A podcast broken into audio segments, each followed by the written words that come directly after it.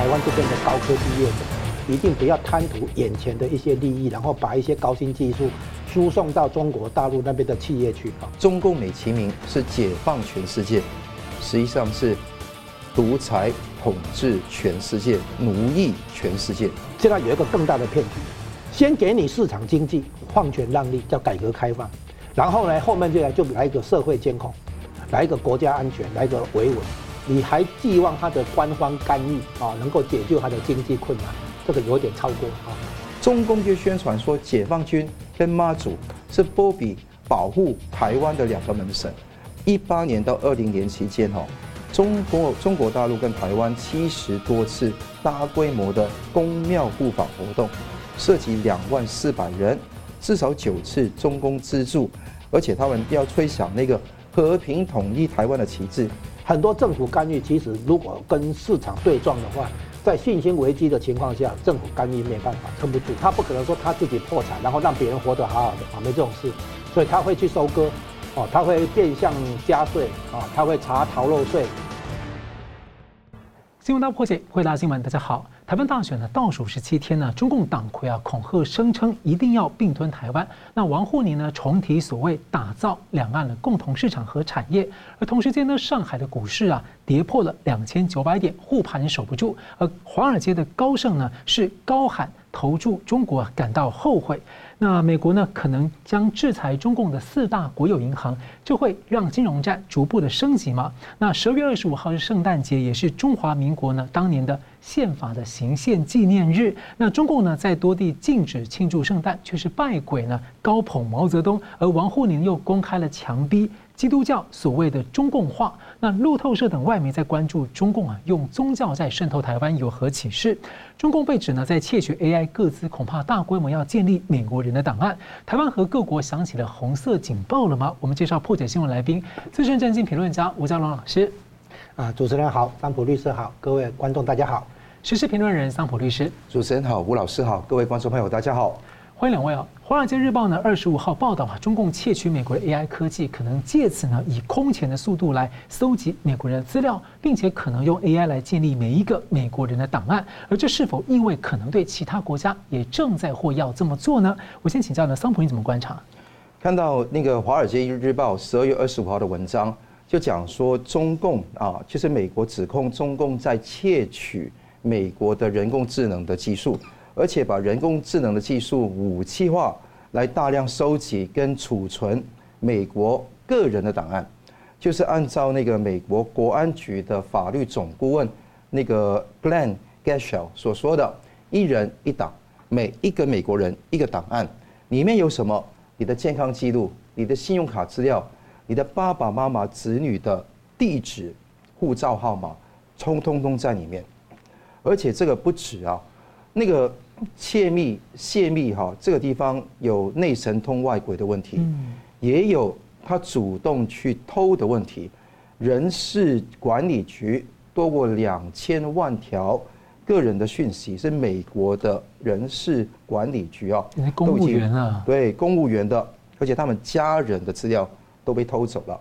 更不用说万豪国际集团信用者呃消费者的信用评级的那个一书传真，还有医保公司 Anthem 他们的那个数据基本上都被偷走很多，是数以亿计哈。那这个情况 他怎么做到的哈？那当然是现在啊声称中共是一个 AI 的强国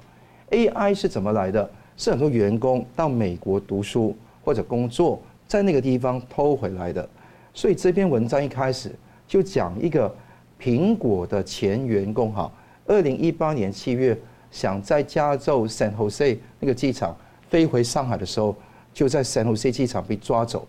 明年二月会判刑哦，那所以结果会怎么样不知道，但是以前抓到的人基本上就高高举起，轻轻放下。FBI 那个局长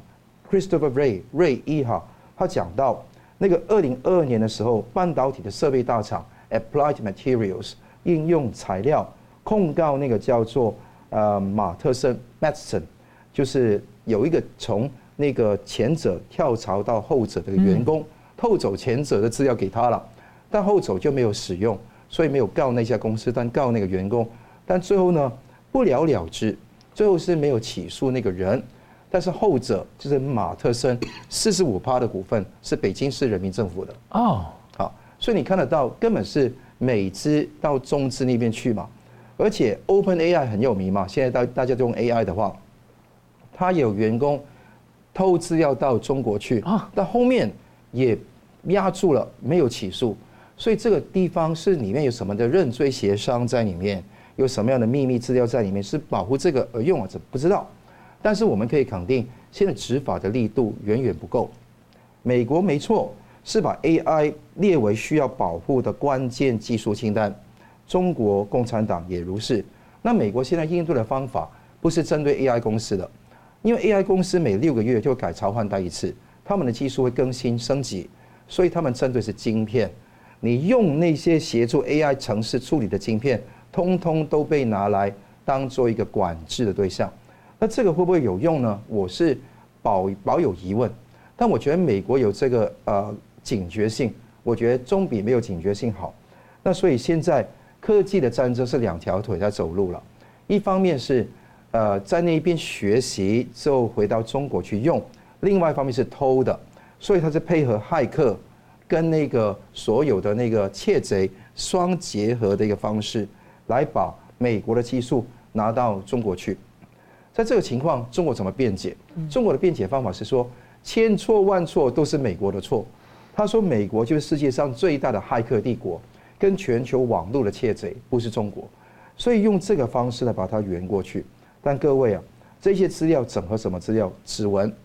外国的联系人、金融债务、个人的医疗记录，通通给串联在一起。其实。就是把现在中国在中国大陆的那一套，把它辐射到全世界。那我们看到有个游戏哈，叫做呃赛博朋克二零七七哈，Cyberpunk 二零七七，它是个角色扮演的游戏，它是一个一九八四的升级版。就这个游戏讽刺中共统治世界有文字狱，会有社会信用系统，大量的监视的镜头在在全世界，也把香港。二零一九年的反送中的画面放到里面去，这个就是以后中共要达成的目标。中共美其名是解放全世界，实际上是独裁统治全世界，奴役全世界。所以我们要看到这个真正的目的要很重要。你说现在什么蛛丝马迹？第一个搞失信黑名单，嗯，失信黑名单现在停止了公布一段时间了。在冬至那一天，十二月二十二号，礼拜五，公布了八百六十万名人失信，而这些失信都是法院有判决记录的。大家可以想想看，法院没有判决记录的大有人在。估计说每五十个人里面有一个人失信，就中国全中国十四亿人嘛，十四亿人里面里面有五每五十个人一个人失信。失信的意思是什么？什么意思？有钱不还。那如果说你没有钱不还的，不是失信，那是破产哈。那破产不算，我只算失信的人口，已经五十个人一个人，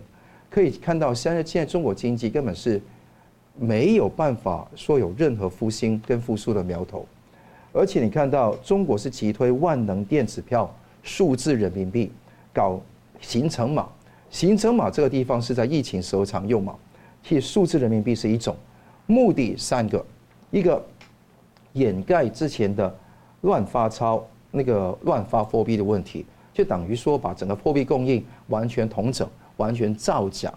第二个事情是没收那些政敌或者抗争者党内的、党外的那些人的财产。因为一刻之间你用数字人民币，哎，明天起来少一个零，明再一天起来再少一个零，也等于说你的钱都跑光光了。第三个查税，金税三起之后。我们看到金税的四期，就去年的金税四期，未来有金税五期，目的是要推动智慧的税务。对于那些呃税务来讲，要全面的看。那如果看到银行卡，看到每一笔交易的名目不对，那禁止你呃申请信用卡五年，那就禁止手机支付，那些微信支付或者支付宝都是你在银行直接扣款嘛。但是这个数字人民币。就是等于没有人民币，而是用数字人民币的方式来做，加上香港被广东要求有粤港澳居民统一身份认证，中国式治理一体化，各自送终，全天候的网网格化的管理，目的要建立数位湾在数位湾区，还有港澳数位特区，目的要在二零二五就后年一定要完完全完全完成这个动作。所以这个数位集权主义啊，正在大力推行到全球。所以这个并不是我在那边那个自作聪明讲这些事情，而是现实发生的事情。希望各界警惕。哎，想到这个台湾融合、两岸融合发展，也可能被这个数位集权呢。所以，我想请教吴老师哦，就说您怎么看这个事情？再来就是美国跟台湾的科技商目前有还在提供一些技术给中共那边哦。对中共的这个这种数位集权跟做法的一些想象跟企图啊，是不是太低估了？中共本来追求集权啊。那这个现在加上一个叫做运用尖端科技，嗯，来实现它的目的。好，它的目的是它现在的核心是在做社会监控。社会监控的情况下，你可以说啊，它可以宣称它维持稳定哈，我维持社会秩序啊什么，或者维持国家安全等等。那其实本质叫做社会监控。社会监控如果用形容词来描述的话，整个社会就好像一个大军营哎，集中营啊，那。社会监控之下，他要个建立个人资料档案，他要建档。然后呢，这这个社会监控里面本来动用到公安部队，也会有网军部队啊。然后当然也会有情报系统、间谍系统这些。那方方面面追求的都是都是社会监控。所以对他来讲，中共这个体制啊，因为追求社会监控，然后逐渐让大家觉得很吃惊。那么我们做一个对比哈。中共这个体制跟香港、台湾、美国、哈，这个韩国、日本等等这个我们了解的西方社会这个模式做一个对比，中共这个社会主义体制追求的是权力，然后呢西这个西方社会哈追求的是资本，透过资本来运作，然后他们所以中共这边经常会看到权力斗争，那我们看到西方国家这边的话是资本累积，第二个。第二个呢，社会主义追求的是控制，资本主义追求的是竞争，不一样的概念。再来，社会主义这边追求的是安全，然后呢，资本主义这边追求的是利益。所以，安全跟利益这两个现在也逐渐的，我们现在也逐渐的发现，你在贸易当中追求利益，现在必须考虑到国家安全这个因素，甚至于人权的这个因素啊。再来，最后，社会主义制度这边追求的是集体主义下的独裁。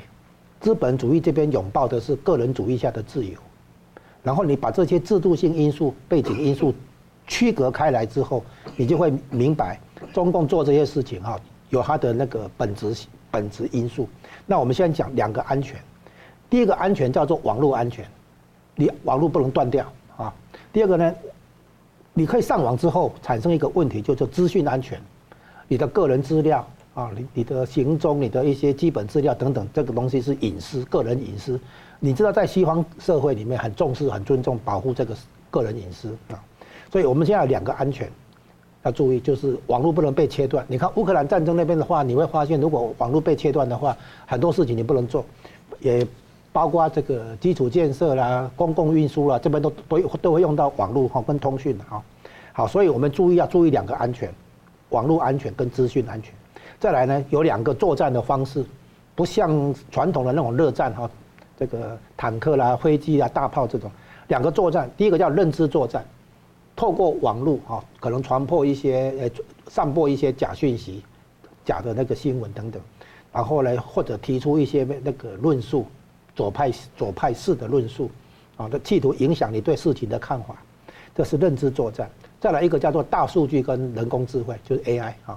然后呢。大 AI 在经过大数据的演算，产生那个机器学习哈，然后呢，这个为它所用，然后这个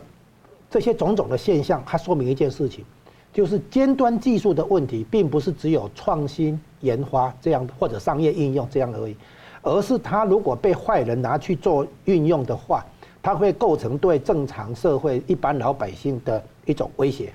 甚至于对秩序的一种破坏。所以呢，任何科技不要只是讲智慧财产权或专利这样的保护，你也必须把这个技术拦截下来，不能让技术流到那些坏人的手里。哦，就是说一样的技术，它可以被好好人使用，也会被坏人使用。那坏人使用的话，那糟糟糕了。比如说有些人很会做使用一些高新技术的话，他去偷银行，啊，他如果把银行的安全系统破坏，啊，密码能够找出来等等等等，他用很多的那种在高新技术领域里面，他去做抢劫银行啊、偷银行的那个保险柜的事情，那你怎么办？所以坏人你不要让他拿到新高新技术啊，那高新技术要为好人所用。那么这里面就引进了伦理啦、法治啊，啊，而不是纯粹一个科技的问题。我们以前都没有特别意识到这一点，就是以为技术上一定会高新技术的推出一定可以造福社会哈，它有很多的商业应用啊等等。其实一样的商业应用也可以被坏人拿去。所以你看，现在中共拿这些高新技术来为他的政权所用，所以呢，他可以先让你赚钱，以后再把你赚的钱拿回来啊，类似这样。所以我们要区别的所谓制度的差异哈，这个非常重要。在那个社会主义这种体制之下，中共这种体制之下，啊，它强调的是权力，它强调的是控制，强调的是安全，最后是独裁。然后呢，我们资本主义社会市场经济这种体制的话，我们重视的是资本的累积，透过市场的竞争啊，来实现商业的利益。然后呢，我们尊重跟保护个人自由。所以呢。这个不同的体制之间啊，你会看出来，当技术不断的发展，结果呢，技术也被坏人拿去做运用，啊，然后威胁到现有的良好的那种结构跟现状啊，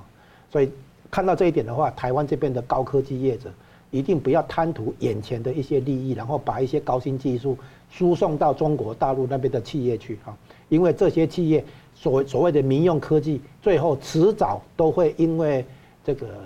社会主义体制的原因，变成大数据，变成 AI 的那个操作领域，然后变成社会监控的一种工具。可是目前哈，中共那个什么的金税四起的财税系统啊，呃，就是把这个呃中国老百姓的很多资讯都叠加在一起啊。那如果他这个东西啊，对台商啊，或对台湾人啊，或对一些外国人去输出使用的话，那再结再结合上 AI 的话，那可能未来会不会在金融秩序上面？对国际上带来一些风险，你可想而知嘛。从贸易，从个人来往，啊，从那个，比如说，我知道这个间谍他的女儿在哪里念书，他的妈妈在哪里看病，我可以对你下手啊。你你可能考虑到你的个人的一些情况，不得不妥协，就是威胁嘛。我们讲了威胁嘛，哦，他可以利用这些个人资讯的安全啊，来威胁你嘛。那你为了安全，所谓安全的意思说，你本来拥有这些东西没有问题。但是现在你原原本拥有的东西，他现在逼你交出别的东西，包括财富，包括其他的情报来交换，啊，比如说比如说你有人，你本来有人身安安全的，他现在说你要维护你的人身安全，你得做出付出更多东西，这叫威胁嘛，啊，你你本来这个自由进出好好的，你你可以啊，你现在要享受自由进出的话，你得贡献出什么东西来来来跟我交易，所以他们的消他们的操作是这样子的。你千万不要那个没有意识到，因为台湾人太善良，哦，长期处在和平的环境都没有那个面对战争、面对威胁。现在面对战争、面对威胁，要赶快补课，要了解安全跟利益这两件事情要兼顾，不要只看到利益，不要只看到眼前的利益，啊，就要这样子。嗯，感谢我们休息一下，马上回来。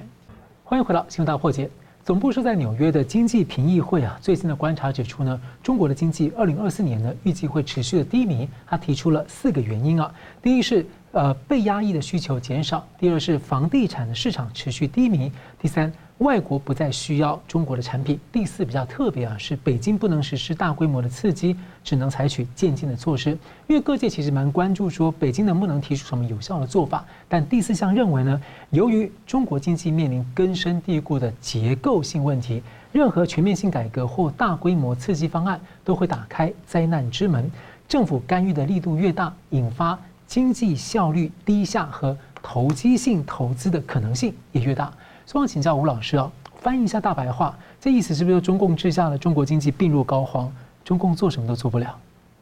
哎，中国经济的确碰到很多困难，然后而且是我我们把它形容为多重危机同时爆发啊，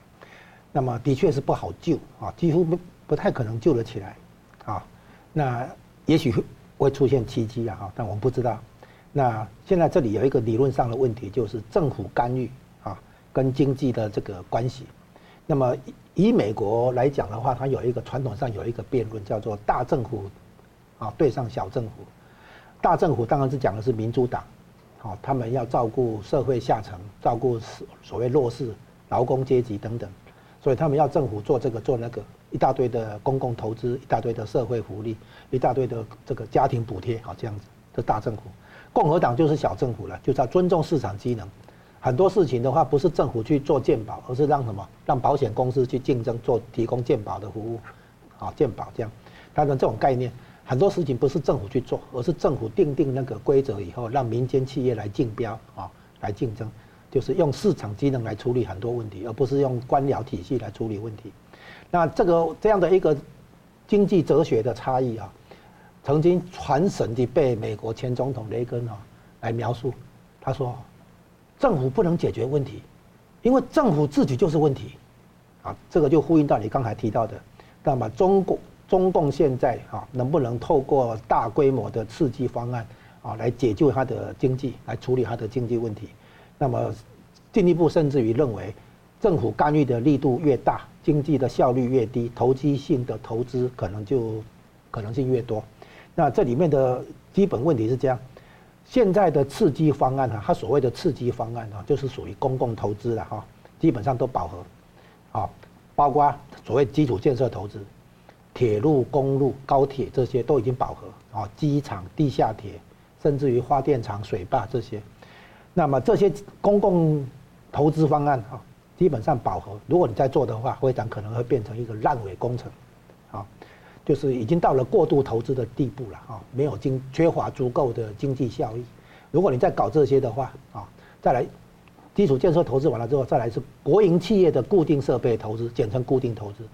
这个部分的话，比如说钢铁业啦、石化业啦，很多行行业的话都是过度投资。那过度投资背后当然连接到过度举债，然后就会有债务危机、违违约的问题。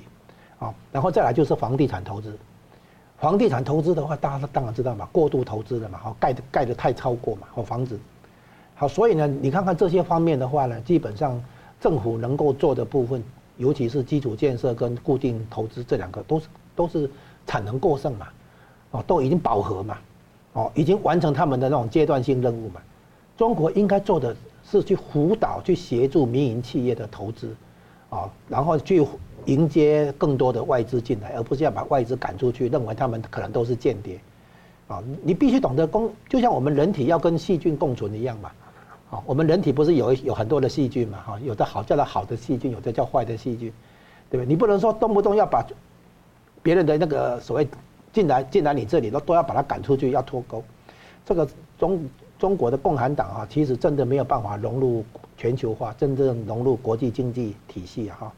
那么现在我们更进一步的来讲啊，那个为什么现在他很难推出有效的经济刺激方案来救中国经济啊？第一个是哈，他的官僚，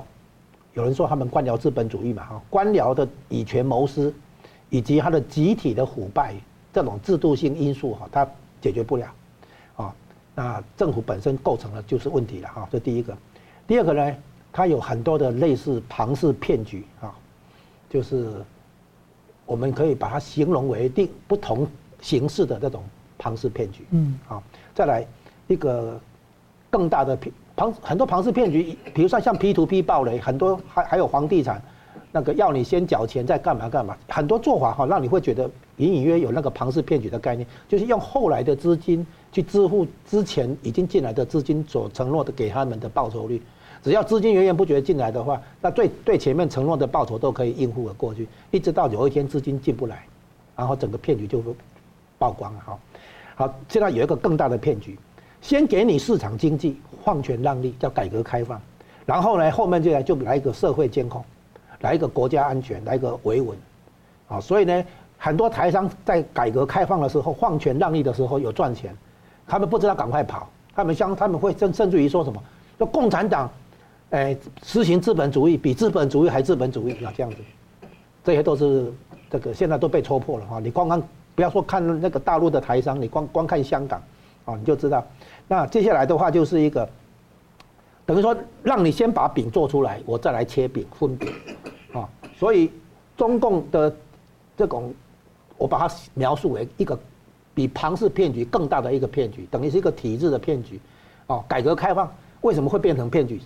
啊，最后一点就是因为改革开放在邓小平时代就已经埋下祸根，叫做四个坚持。四个坚持的核心，哈，走社会主义道路，然后呢，重点是党的领导，啊，就是对外大家一党专政，对内的话定于一尊，啊，专制跟独裁这样的体制，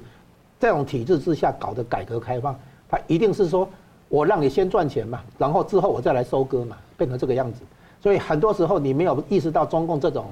更更大的骗局，相当于效果上就是一种养套杀，啊，我们用股市术语来比喻。然后你如果没有意识到这一点的话，你还寄望他的官方干预啊，能够解救他的经济困难？这个有点超过了啊，过度期待了，他做不到啊，因为现在还有很多所谓结构性问题啊，包括人口危机啊，包括气候问题，包括公共设施的那个，比如说对付水利哈，水做水灾、做旱灾这些相关的应对都严重不足，所以呢，现在你要期待中共能够这个解救他的经济的话，坦白讲哈，那个有点超出他们的能力范围。我可以这样理解，就是说，像他们要加入，当时承诺要加入 WTO 的时候，他们做出了很多改革的承诺，所谓的结构性改革嘛。那川普在几年前，川普政府在呃课关税、贸易战之前呢，也要求中共要进行他们实现他们的承诺，就是进行结构性改革。其实大陆内部很多的学者也在讲结构性改革，但就是一直不做，所以就累积到现在，就是走到了一个末尾的，就是变成是有点像病入膏肓，就他全部一起。合并爆发就很难救，他再做什么的话，根本上那个卡卡死了这样。那是这样啊，所谓加入世贸组织的时候，啊，所谓的结构性改变，是因为他要转型成市场经济，嗯，那就是说党的手要伸出来啊，要退回来，你不能把政治监控的手到处哈伸伸过去。所以共产党不要啊，我这里要管，那里要管啊，你要我把权力交出来，那个不行啊，是这样。所以我们说市场经济讲自由竞争，讲尊重私有产权，尊重智慧财产权等等，啊，那个就是说你要把你原来监控的很了不起的那些制度转成市场化嘛，自由化嘛。我们讲自由化，对不对哈？包括国营事业也要把股股权那个释放出来，很多的转型你要做嘛。那对共和党来讲的话，那就是不再讲党的领导嘛，他做不到嘛。嗯，是感谢。我们继续看到中国大陆多地啊，有学校跟幼儿园啊，还有家庭教会啊，被禁止过圣诞节。那隔天呢，中共宣传毛泽东，党魁呢带头去拜鬼。而此前十二月下旬啊，中共的王沪宁还公开要求中国的基督教界呢，要所谓的从严治教，所谓的基督教中国化。那过去有学者指出呢，实际意思就是宗教要中国共产党化了。所以我请教桑普啊，你要如何解读啊？这个王沪宁这个表态对台湾的启示是什么？在中共心目当中，宗教就是一个鸦片，是人民的鸦片，马克思主义的经典论述啊。所以我很很反对那些人反对中共不反对马克思主义的，我觉得是不可思议的啊。宗教是人民的鸦片，那所以他就很讨厌。这也解释了为什么说。今天中共为什么不反西装呢？嗯，不反反元旦呢？不反母亲节、劳动节，还有那个很多嘞，还有那些二维码都是日本做的嘛，对不对？所以为什么不反那些反圣诞节呢？因为宗教产生信仰、希望、爱、力量，所以这些宗教信仰它是要破的。今年你看到广东、福建、黑龙江幼儿园还有那个小学都全面禁止庆祝圣诞。那你看到上海跟重庆有圣诞树没错，但是有各地的那些呃，比方说云南有些物业管理要求他的商场里面的商家不要卖圣诞卡，嗯，还有他的事物，所以你看到标准不一哈。对。那为什么搞到这个局面？这个不确定性就集权的秘密，让你深不可测，每个人要自我审查哈，这个才是真正的目的。共产党一方面要大家保持文化自信，一方面又说。那个要那个严厉抵制那个外国势力的影响宗教，甚至在宗教事务条例里面说，呃，中国的宗教不受外国势力支配，担心外来的影响。可以看得到，中共很担心宗教的影响，而且外来的宗教从来没有想要支配啊。没错，在海外的宗教界的各各自信仰，然后你从天主教、基督教那个那个信仰的那个根据地都不在中国吧？嗯，你不会把以色列视为中国不可分割一部分吧？那你说伊斯兰教更加如此吧？那你说佛教那更有趣的，印度来的嘛？那你说很多不同类型的宗教都不一定是跟在中国里面发生的，但无论是从中国发生还是不从中国发生的话，中共很怕宗教，因为你尊重真理、尊重善良、尊重希望，就会产生观念上打倒共产党的精神资源。其实共产党最怕的不是你刀枪剑戟，最怕是你观念把它击倒。观念的还有那个价值观是战胜共产党的不二法门。那所以他很怕。嗯。那所以在这个前提下，你看到他要崇拜毛泽东啊，你不要庆祝那个那个呃圣诞节，也不要太讲改革开放多少周年，七十三周年啊，四呃四十三四十五周年。你就讲那个毛泽东冥寿一百三十周年就好了，所以他在那个习近平的地方有纪念毛泽东同志诞辰一百三十周年的座谈会，这边讲话是非常长，我不可能全部展开来讲，但可以看得到，他对香港来讲，要一方面尊重高度自治，一方面要有那个全面管制，什么有机辩证结合，都是我觉得是毛逻辑完全矛盾的一句话语了。共产党喜欢把这些辩证唯物主义啊，玩到出神入化，其实到最后都是一套骗术而已。我们之后会谈到他对台湾的那个论述啊，大家可以看得到这一套的东西。王沪宁出席中国基督教第十一次会代表会议的时候，也是对于新一届的基督教全国两会，基督教也有两会，一个是三次会，嗯，一个是他们基督教协会。那他们要说要坚持基督教中国化的一个情况，基本上要完全它成为中共的一部分，要贯彻习近平思想、二十大精神、从严治教等等的思思想，而且最后要打击教家庭教会。现在你看到王怡牧师被捕之后，前后一段时间，中国的基督教的家家庭教会是非常的低迷，天主教因为梵蒂冈跟中共的交往，导致它的地下教会。把它泡沫化。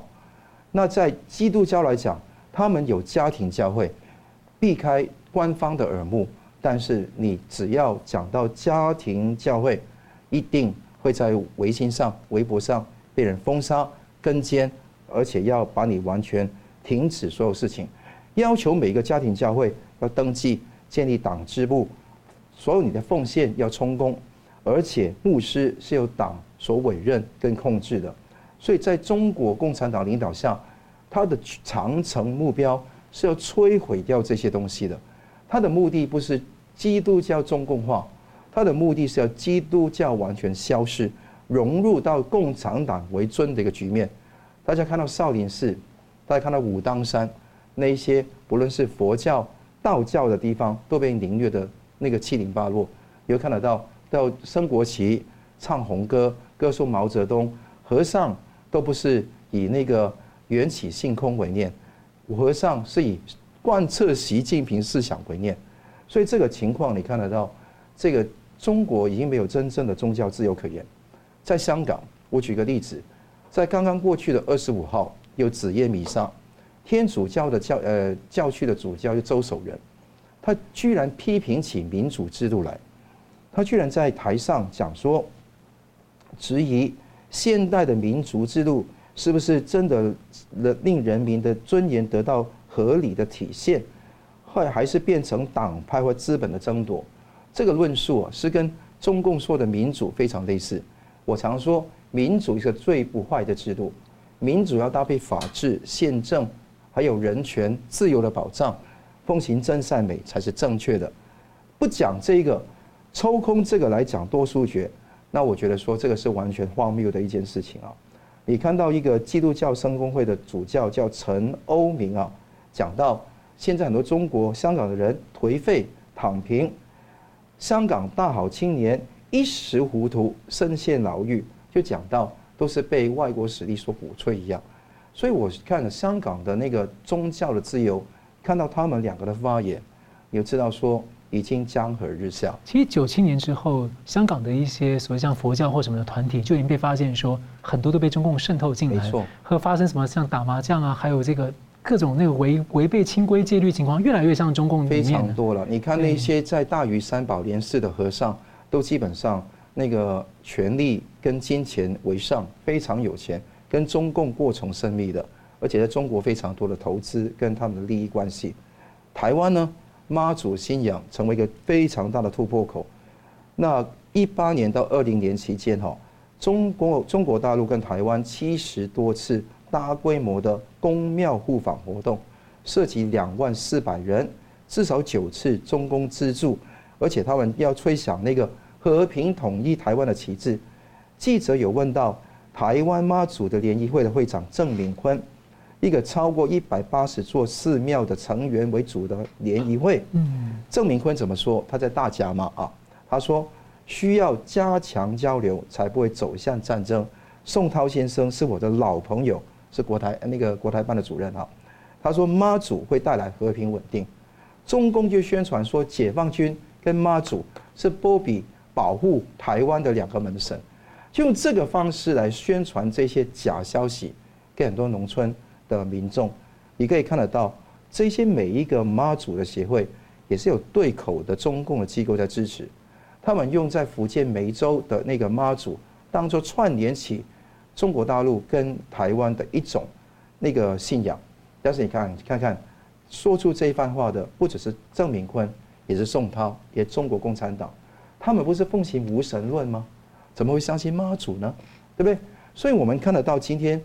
宗教所有都是用作共产党扩张权力的借口，对他有利就信。对他不利就不信，其实他不是信与不信，根本都是骗人的。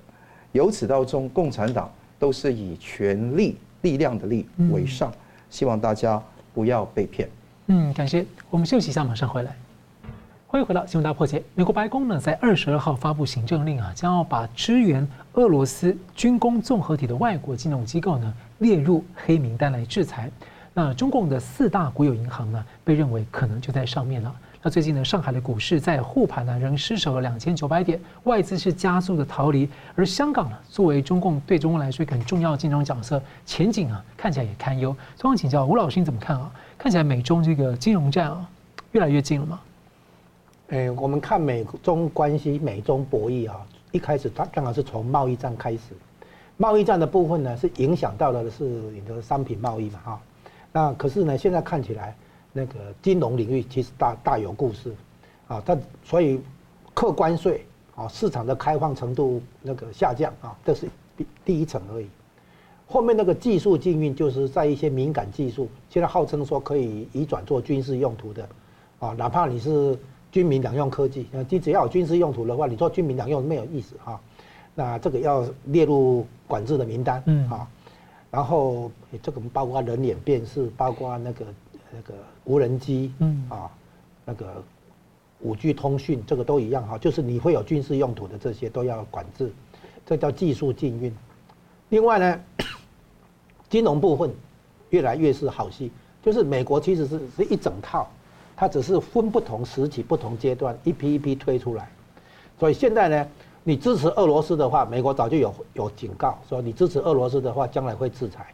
那美国提供美元作为全球贸易跟投资的结算货币，这个是全球的公共财，是一种基础设施。那中国当初改革开放的时候，就是进来使用美国提供的这种基础设施。你跟别人贸易的话，下单结算，这个都可以利用美元这个系统，而不是重新去打造一套系统。因为你重新打造一套一套系统的话，别人信信得过信不过，这是个大问题。别人信不过的话，你这个哦，比如说人民币跨境结算系统，你只能在你们。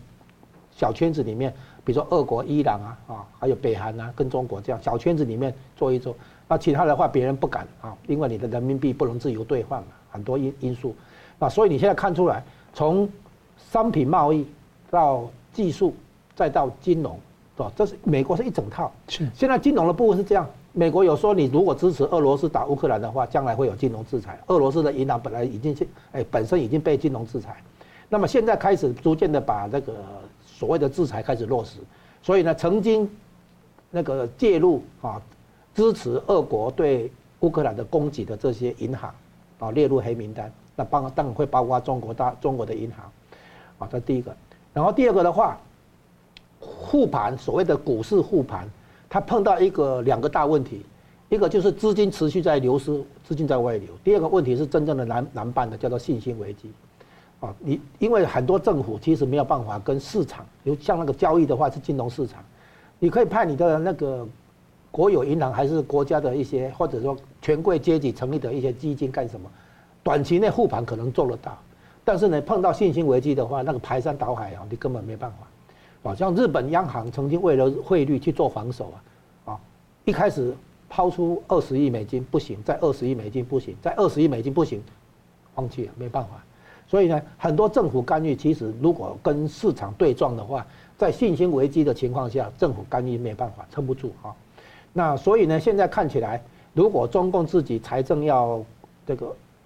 危机扩大，那他不可能说他自己破产，然后让别人活得好好的啊，没这种事。所以他会去收割，哦，他会变相加税啊，他会查逃漏税啊，以以各种名义，他会用那个间反间谍法啊，这个用各种名义形式。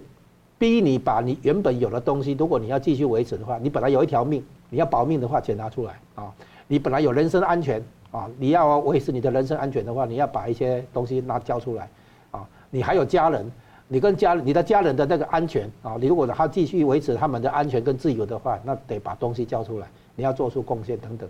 所以变成是一种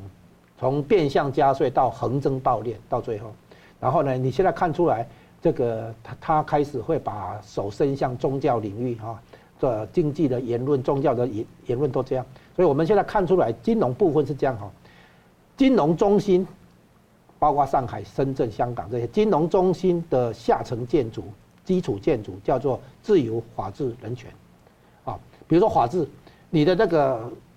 公开上市的企业要有一个经过审计过的财务报表，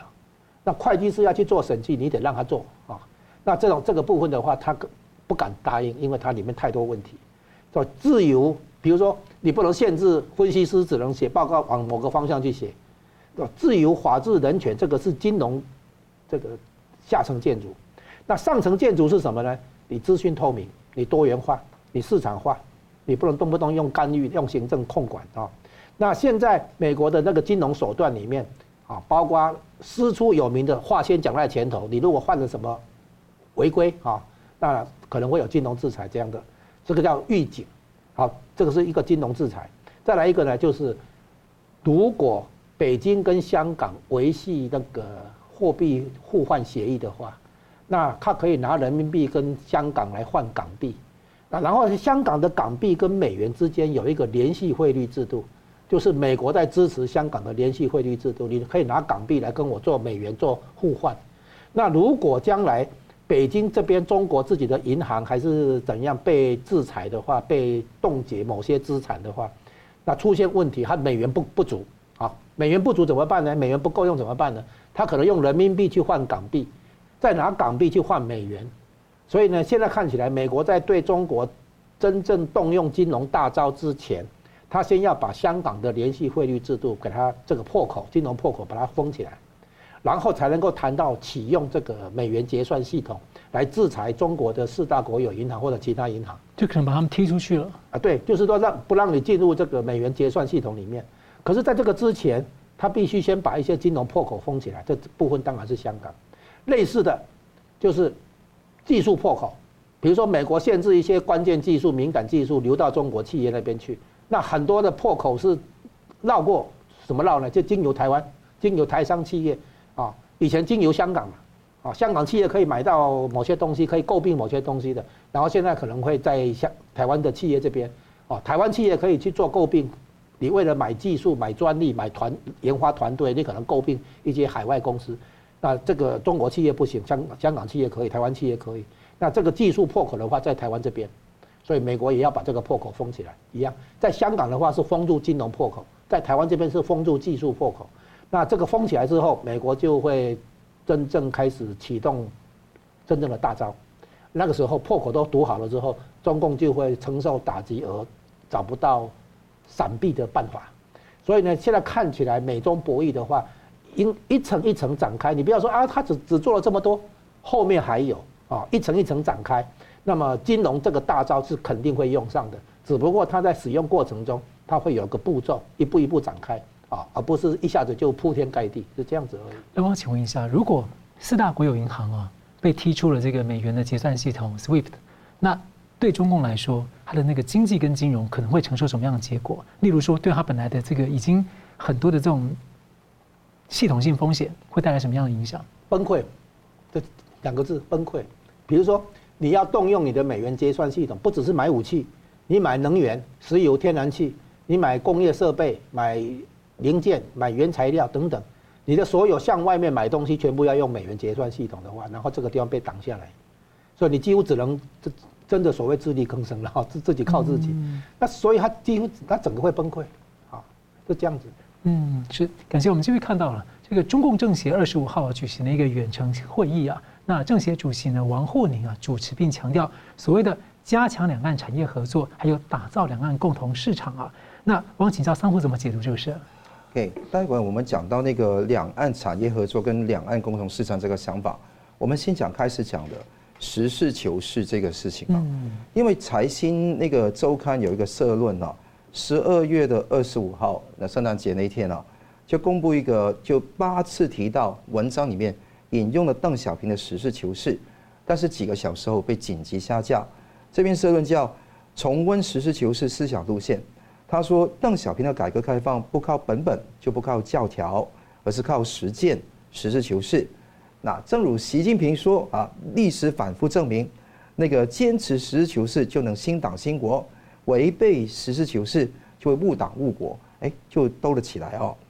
兜了起来之后就说，哎，那个最近呢，民营经济啊成长乏力，那个社会预期转弱，财政金融风险显露，社会保障问题日益严重。之后说那个直斥今年近年有些不当政策。先说一些地方跟部门收缩性的政策频出，上海的企业，削弱了市场预期。另外一方方面，后面这句重要了，一套背离实事求是路线的治理逻辑和行为方式，民粹主义思想泛滥，脱钩断链日甚一日哈，地缘冲突彼伏此起，彼伏是美国伏。中国起，这一番说话根本就是妄议中央嘛，就是在这一边借古讽今嘛，打着红红旗反红旗嘛。所以你看，看到习近平眼里、李书磊眼里、啊蔡奇眼里，一定要大肆镇压这一种事情。当然，讲出这一番话，他们一定有个底蕴的，因为胡树立系统的那个呃财新的那个系统，跟那个红二代非常密切关系啊。那他跟习近平也是跟王岐山有好的关系，所以他用这一种先捧之后先捧后杀的方式啊来去做，基本上呢不会引起任志强般的麻烦，但这个肯定会有责任追究。就等于他在上个月六号的时候不是有篇社论吗？嗯，叫做“改革急需新突破”，对，就是讲李克强长江黄河不会倒流嘛，所以这些东西都是。借着李克强，或者这一次没有讲到江平的名字，借着这些人的死讯来去批评现在那种左左倾的政策，那这一种的说法，当然了，我觉得根本我认为不算是一个真正的反抗，只是隔靴搔痒。我们在门外看戏，但这些戏不会成为真正的事实，因为你没有反抗，就像是一种哀鸣了，哀鸣了。但你可以看得出，那个文章说到文革时候。国民经济濒临崩溃，官方声称形势大好，越来越好，实则民生凋敝，贫穷落后。在紧扣刚刚说的，不是现在讲你是晚文文革吗？你不是要悼念文革吗？哎，你看看习近平在这一天之后，十二月二十六号发布那个讲话怎么讲啊？他说引用毛泽东的诗句哈，自信人生二百年，会当水骑三千里。他说。毛泽东向那个大本原、那大本大原处去探讨实事求是、群众路线、独立自主建立起来，哎，完全跟这个一样哦。那就说，毛泽东所犯的错误是难以完全避免的。他说，不能否认毛泽东同志在社会建社会主义建设道路的探索中走了弯路，特别是发动跟领导了文化大革命。这个严重错误。哎，这一次写得很清楚了，以前写得不清楚的，严重错误了，所以他退退让了一步，之后再回来一步，攻击是第一位的，啊，错误是第二位的，他的错误是一个伟大的革命家马克思主义主义者所犯的错误，用这个方式来圆过去，这个就成为了一个经典的论述。我相信以后中共所有对毛泽东的论述，不要再管。当时民主生活会，或者十一届三中全会，或者之后平反冤假错案之后，重新评价毛泽东那个邓小平的说法，因为这篇文字完全没有邓小平三个字，他有提到邓江湖时代的一些概念，但没有提三个代表，没有提三科学发展观，他只是讲社会主义呃市场经济，死了几千万人不用责任的，而且前面东西都不管，嗯，就是中国经济光明论，中国共产党光明论。用这个地方畅想，可以看得到他们是把真相掩盖嘛。里面讲到个点，就紧扣到你的问题了，就讲到要两岸各领域融合发展，啊，推动和平两岸关系的和平发展，坚决防止任何人以任何方式把台湾分裂出去。那后面那个的话也已经讲过，也不是第一次讲。但融合发展不是第一次讲，但是却是非常重要提醒。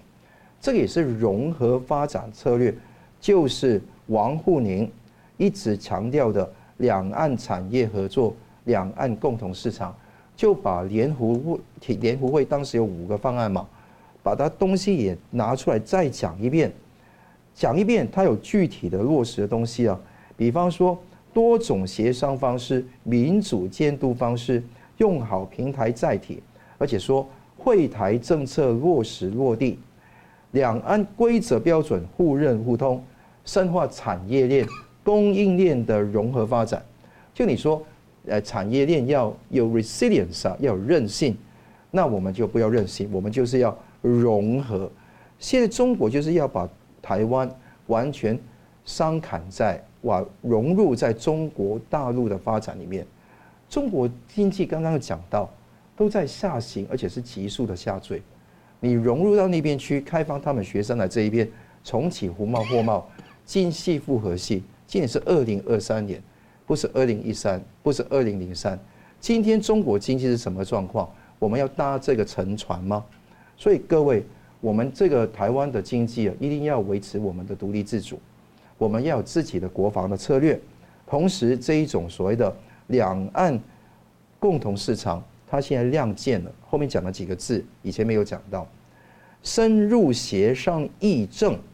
用市场来以商逼政。嗯，他们说是一协商议政哈，而说更好促进两岸融合发展，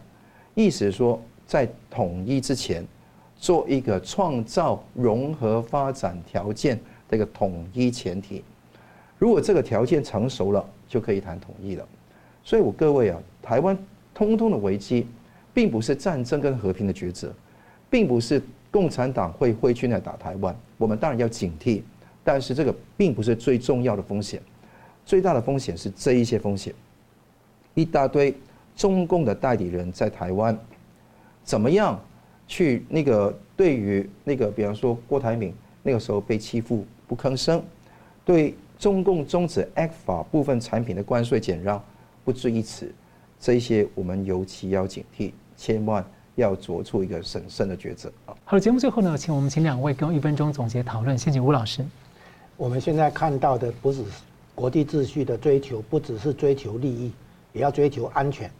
然后发现更进一步，我们要追求宗教信仰的自由，这些都超过我们原来理解的。所以，两岸经济关系啊，不是只是说有商业利益、有互补性就好。要看到商业利益连带的有关的经济安全、科技安全、国家安全这样的问题，这会让台湾人扩大视野，啊，不得不去面对我们的技术、敏感技术、高新技术被坏人拿去运用的时候所造成的威胁跟破坏，啊，这是值得台湾提高警觉的地方。而且两岸也从这个以前的互补，已经转为很激烈的竞争关系。互补性讲的是利益，啊，那我们现在除了利益之外，要考虑到安全。考虑到信仰的自由等等，感谢桑普。不要因为利益而蒙蔽双眼，对于自己真善美的价值观而受到冲击。两岸的产业合作跟共同市场，就是共产党以商逼政，他们现在叫协商议政的一个不可分割的一部分。所以我们要小心这一些中共介入台湾大选，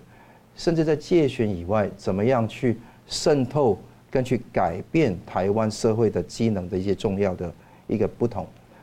基督教为什么圣诞节不能庆祝？大家那个看到湖南韶山。大家去看那个毛泽东的庆典，都好像疯子一样去要毛泽东思想万岁。所以我们看到中国有很多的小粉红，继续用这个思想来去那个宣传毛泽东。我们不要建立或者在一种人本的新宗教，我们要有一个更重要的一个重要观念是，我们对于中共去摧残宗教自由要警惕。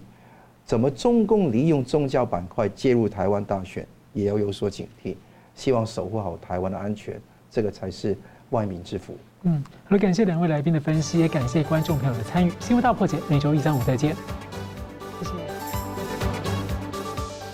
新闻大破解的观众们，大家好！非常感谢大家对我们的支持和帮助。那我们在 YouTube 上呢，成立了一个新的子频道，叫“新闻大破解随选”。我们把呢相关的这个啊、就是精彩片段都汇集在一起，来方便大家分享给朋友们。那么也希望大家能到此频道来按赞、订阅以及分享给更多的朋友。另外呢，我们在一个新平台叫做“干净世界”有新闻大破解的频道，我这里要特别跟大家推荐“干净世界”，真的是非常好用，有许多还很重视隐私，而且呢没有暴力、色情等等，很适合合家观看，所以也鼓励大家到“干净世界”来订阅新闻大破解的频道，并且呢还有相关的 App 也可以跟你的朋友分享。那很感谢大家的支持，新闻大破解，我们每周一、三、五再见。